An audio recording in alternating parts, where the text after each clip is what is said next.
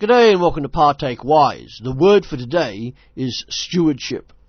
And stewardship is defined as the exercise of responsible care over possessions or gifts entrusted to them by God. And the New Testament word steward derives from the Greek word oikonomos.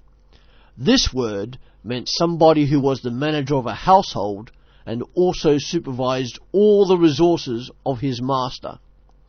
Hebrews chapter 3 verses 1 to 6 describes the concept of stewardship. All those who would call themselves followers of Jesus Christ are called to be stewards and live a life of stewardship. You are God's chosen steward if you call yourself a follower of Jesus Christ. And a house in scripture, in its context, denotes a family. Other examples apart from the Hebrews chapter 3 passage are 1 Timothy 3 verse 15, 1 Peter 2 verse 5, and 1 Peter 4 verses 10 to 17.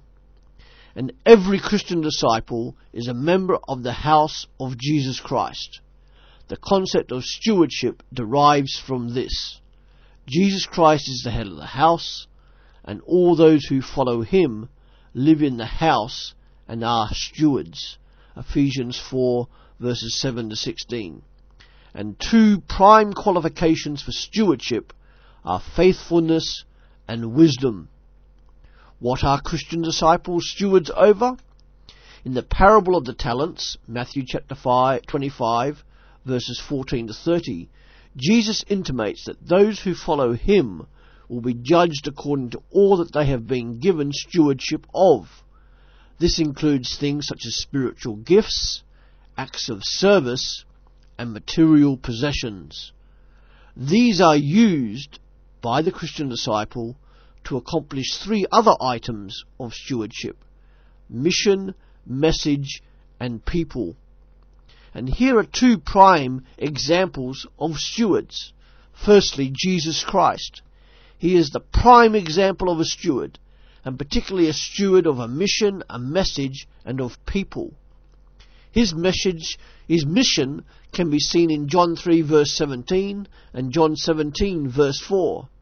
His message is seen in John 17 verses 8 to 14 and his stewardship of people can be observed in John 17 verse 6, 9, 11 and 17. And then there was Paul. He also was a steward of mission, message and of people.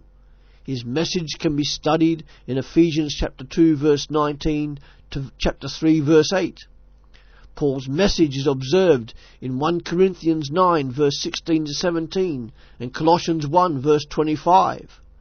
Finally, Paul's stewardship of people, where others are his equal, is seen in 1 Timothy 1:11 to 18 and 2 Timothy 1 6 to 14 and 2 Corinthians 2 verses 12 to 13. And what are the responsibilities of a Christian steward? You need to know the mission that you have received from Jesus Christ. You need to know the message of that mission. You need to know who God has given you. And finally, you need to know what resources have been, been made available to you in order for you to do the job that has been given to you. This Christmas, remember that Jesus Christ was a steward over a mission, over a message, and of people. Like him and Paul, so do you. Do you know what your role as a Christian steward is? Are you showing wisdom and faithfulness as you discharge your role and your duties as a Christian steward.